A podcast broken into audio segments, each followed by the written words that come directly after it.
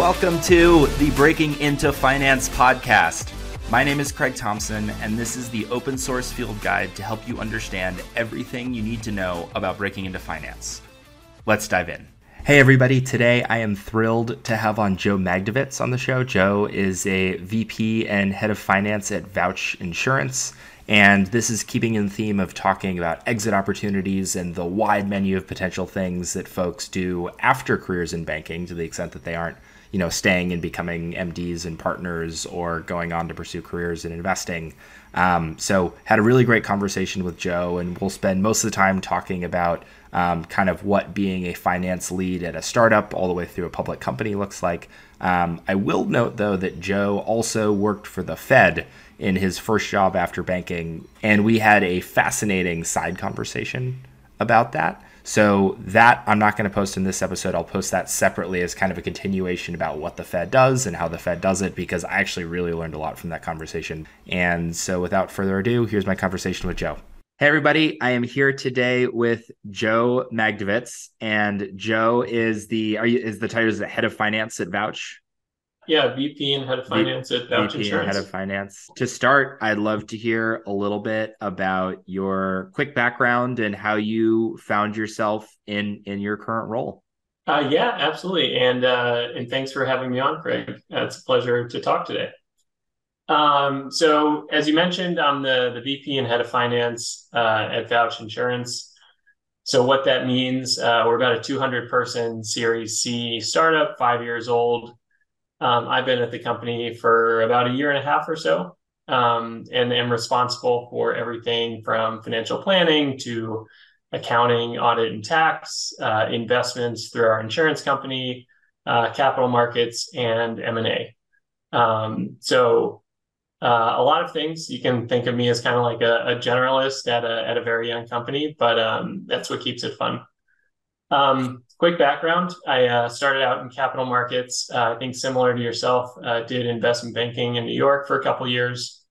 Um, then got a really cool opportunity to be a trader at the New York Fed, uh, also in New York. And um, after that, went to business school. And uh, since business school, I've largely been doing corporate finance roles at tech companies. So uh, started out at a public company at eBay, and then have been at three growth uh, tech companies since.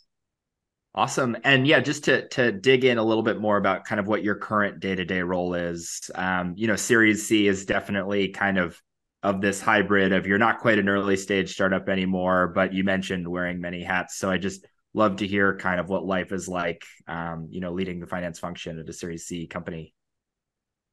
Uh, yeah, yeah, great question. Um, and I think if you asked uh, 10 Series C finance leaders, you get uh, probably 15 different answers um, depending on the day. So uh, for us, maybe I can go in specifically for for Vouch Insurance, um, but we're truly an insurtech, um, and so kind of two words there. We have uh, we're five years old. We have a very large uh, or meaningful tech organization as a as a part of our whole company.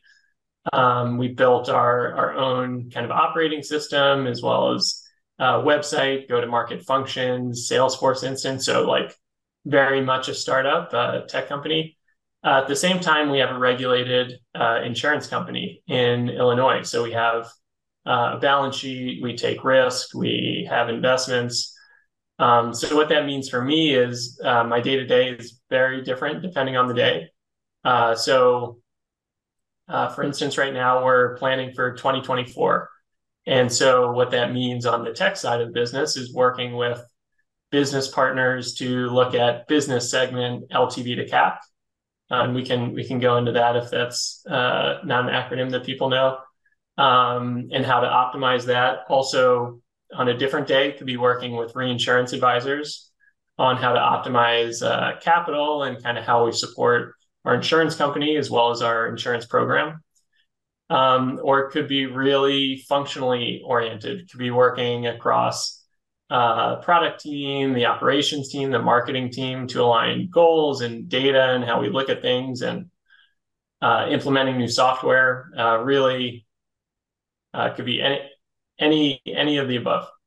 And just just to double click, I guess, on one of those. So LTV to CAC, I think for folks who've listened to our like venture primers should be familiar with that KPI. But for those who haven't or need a refresher, it's customer lifetime value relative to customer acquisition cost. So basically measuring for you know new customers that you're onboarding and bringing into the ecosystem what is kind of the margin you expect to generate from that customer over their lifetime as a customer relative to what is the cost of advertising or kind of whatever other outreach you need um, to reach them. But I guess so when you say, when you talk about optimizing that or working with your sales team, how much of that is going to them and saying, like, hey, like, here's what the math says about what we've been doing historically versus is there any element of like i notice you're doing this or i notice that this particular customer type is lower yielding and customer like like i guess like how much is it um you know the mirror versus the flashlight of kind of like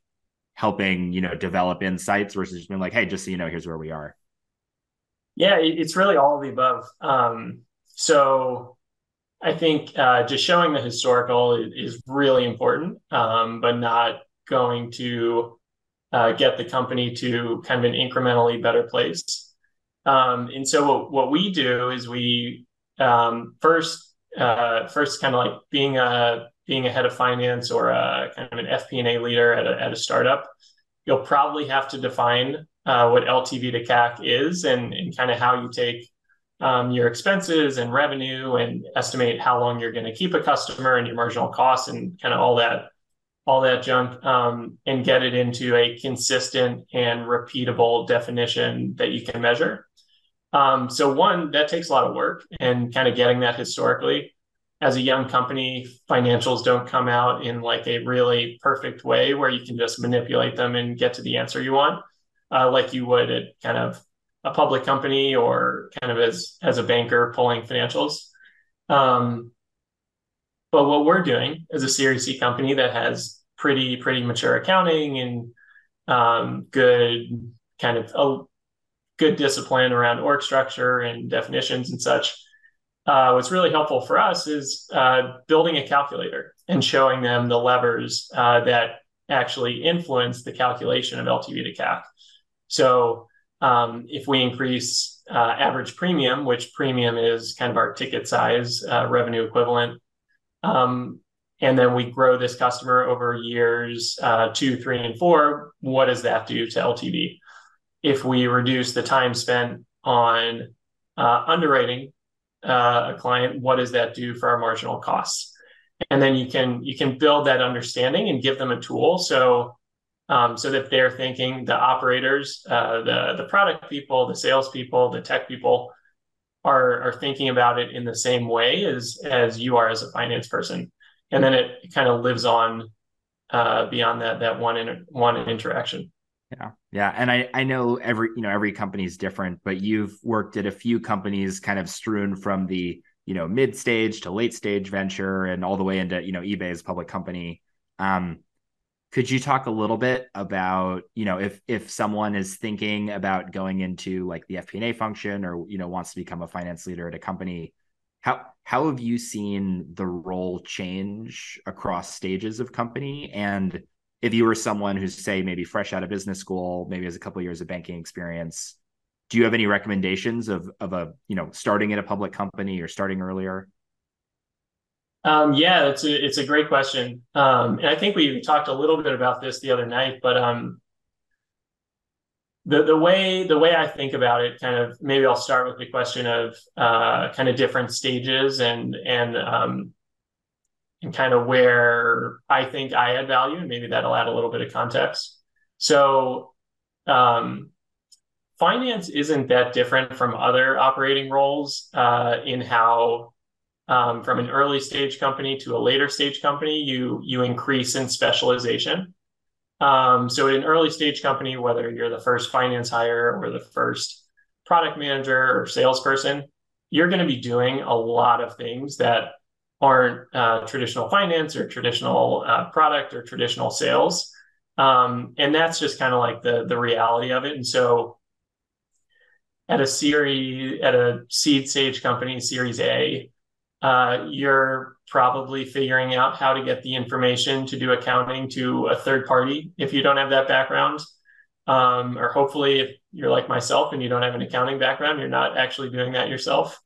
Um, you're also set, setting up your payment flows, opening bank accounts, uh, connecting it to Stripe, um, optimizing that, sending out credit cards, like very foundational infrastructure stuff that if you're if you're coming from an investment banking analyst world, it's it's maybe very different than you'd expect um, for like a title of FP&A head or something like that.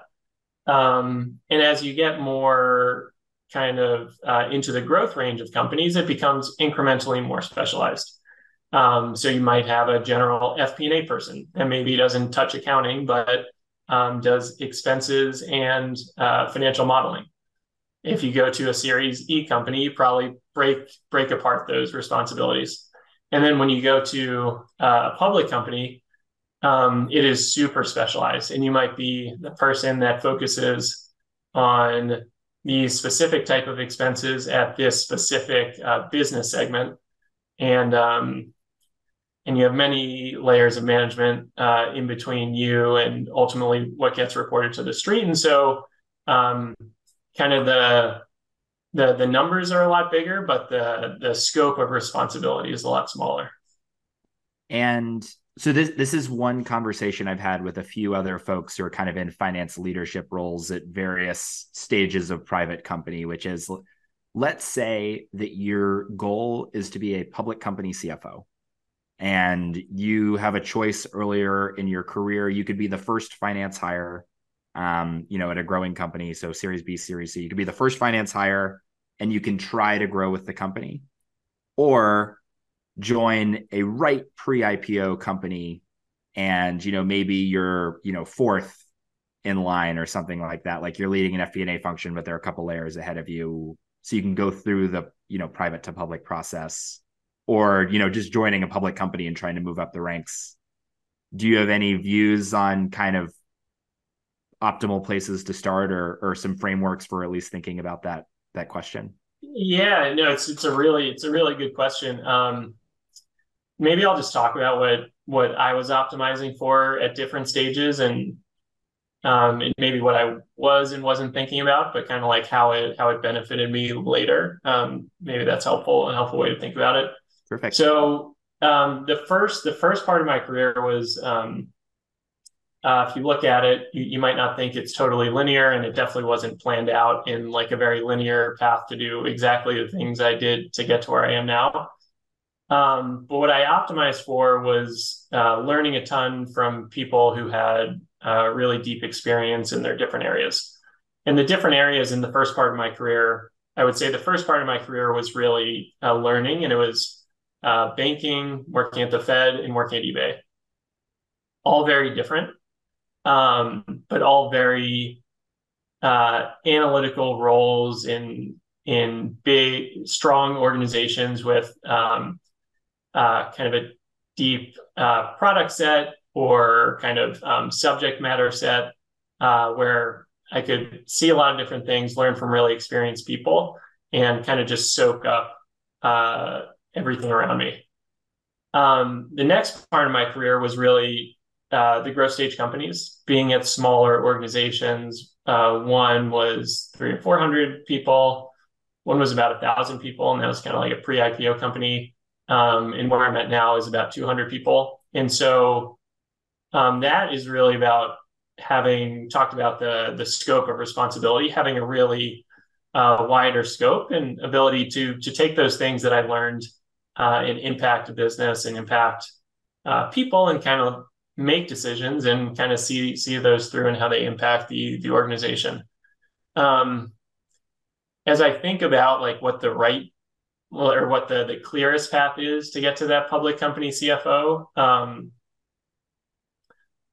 not not totally sure. I think e- each person uh, is going to have a different different path, but uh, for me, um, I think breaking it down into those two parts of my career into like really learning from uh, deep experience and, and really strong leaders uh, was super helpful for me and all the different aspects of my job now. So uh, now is being being in fintech. Fintech is super interesting because you have uh, capital markets, you have uh, investments, you have um, balance sheet. Most most startup uh, finance leaders don't have to think much about a, a, balance sheet. And if you're at a public company and you're an FP&A leader, n- you never never have to look at a balance sheet, which is uh, kind of interesting. Um, but fintech is super complex, and the the combination of my uh, experiences has has uh, kind of enabled me to to hopefully be uh, somewhat successful here you talked about the importance of that learning part of your career starting out and one one question that I I don't know that I really know the answer to is kind of the role of the investment banking experience in that trajectory. Like I think for me it was just such a career accelerator, both the logo and the and the learning. Like mm-hmm. both were like really important. And so I guess one one question is is how important do you feel like that investment banking process was for you and um you know hard to put yourself in in someone else's shoes. But if you have any advice for someone who maybe is a senior or maybe is one or two years out of undergrad who didn't get that investment banking job but is still interested in kind of the finance track broadly um, are there types of other roles that provide high quality learning for someone who you know long term might want to follow a trajectory like yours so for me as a college student i was an economics and psychology major i uh, in a liberal arts college um, At was Cornell, not, it's it's okay to name drop. Is it Cornell? Is it a, Cornell? Um, and I, I like I, I, wasn't one of those uh, college students who was like dead set on doing investment banking and then doing uh, working at a fund after investment banking and kind of like having that linear approach to thinking.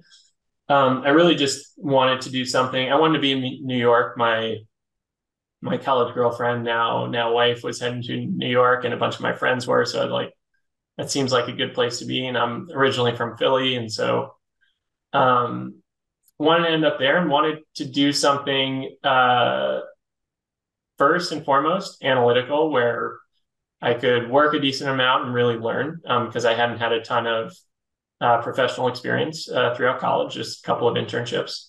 Um, and two, if, if that was, if I could do that kind of first and foremost, uh, and I could do it in a place where it's either focusing on uh, something economics related or capital markets related, uh, kind of even better. Um, and so ended up uh, being really fortunate getting a job in investment banking. Um, learned a ton about global markets, capital markets, um, and kind of profession professionalism. Um, just being at a professional services firm and what that meant um, in good habits, and that was actually a theme at eBay as well. So uh, one thing about like joining a startup as the kind of uh, head of finance at a five person startup right out of college. Um, the one, the one like that a lot of successful people have done that. The one thing that you don't get is you haven't seen what uh, kind of good hygiene, I call it, uh, looks like. And so that was a really valuable um, thing for me to learn, both doing banking as well as uh, being at eBay. Um, and I think I could have learned it at both. They're just kind of like different, uh, different outlets for it. Um, but just working at some sort of mature company where you know what the end goal is and what the end state could look like. So when you're off in the wilderness, you kind of have an idea in the back of your head of what you might be building towards. Totally, totally. Like when you when you're a finance leader at a startup and it's 200 people, 300 people, 400 people, whatever it is, um, people are going to look to you to say like, "Hey, Joe, like, what does good look like here?"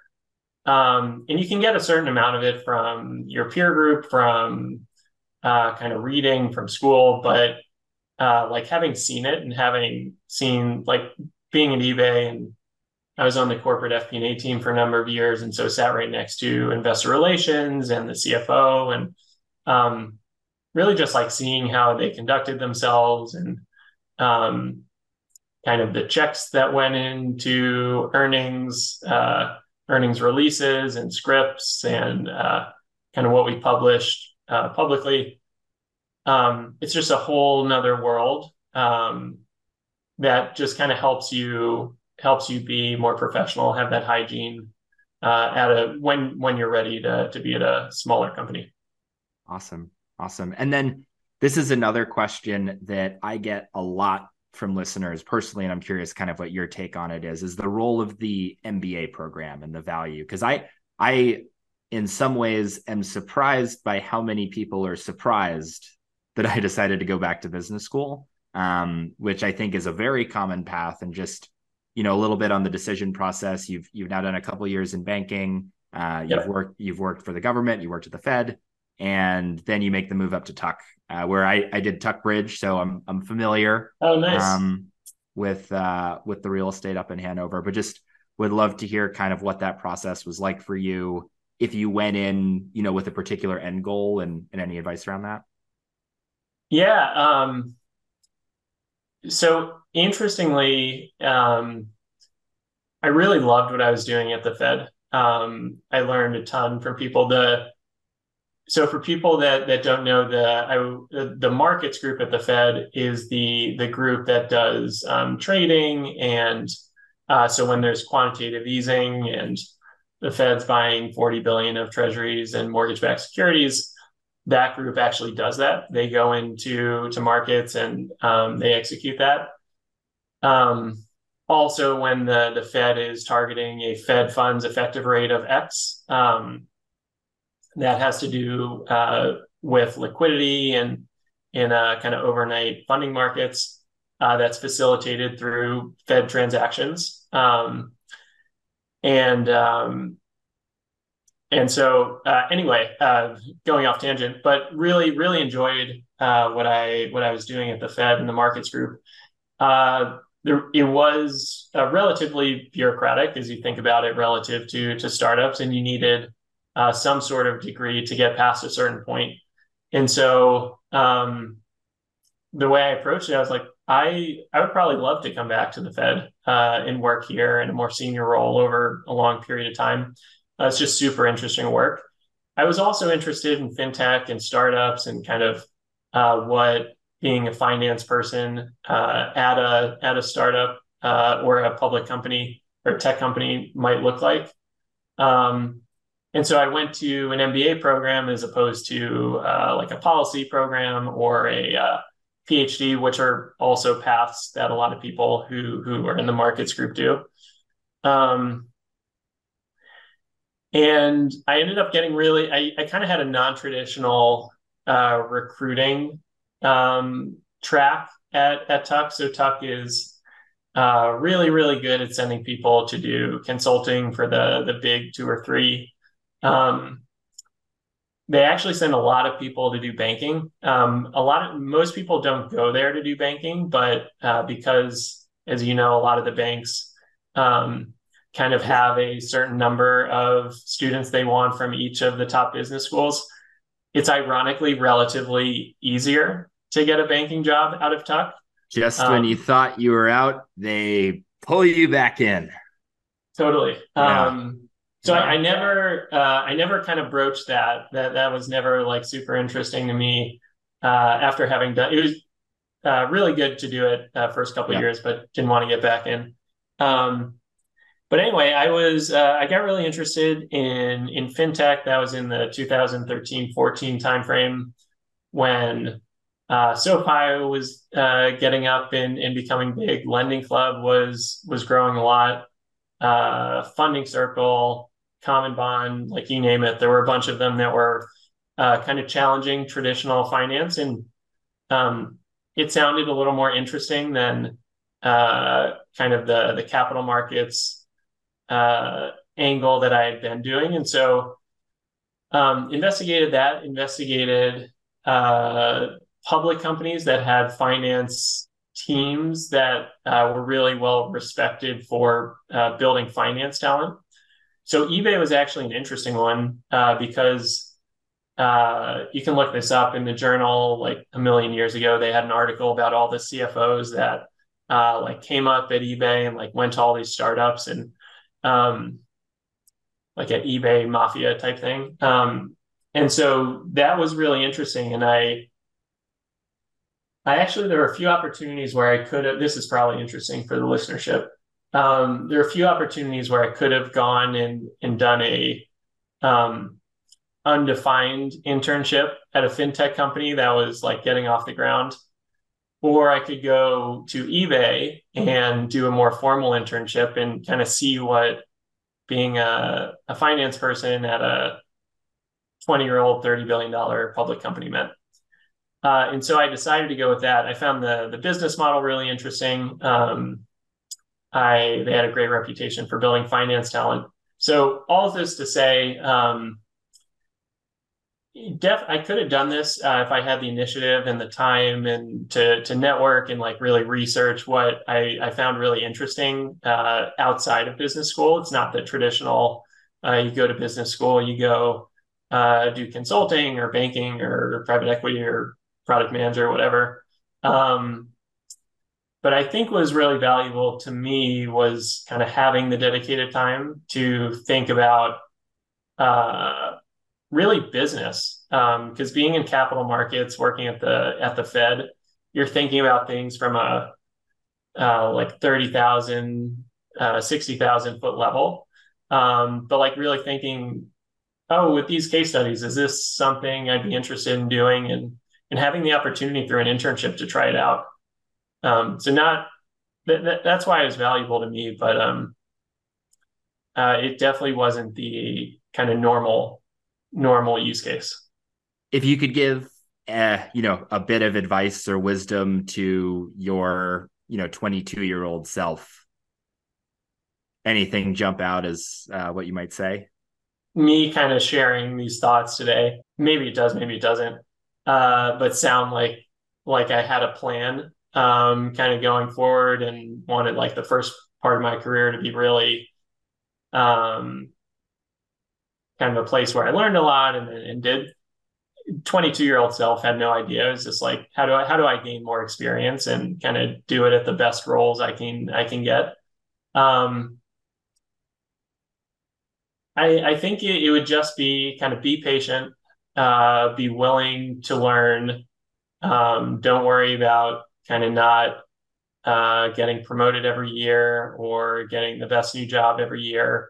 Um, patience and and learning and, and being thoughtful is uh, uh, kind of the name of the game. Awesome, Joe. Well, thank you so much for taking the time. I I really appreciate it. This this was really interesting. Thank you.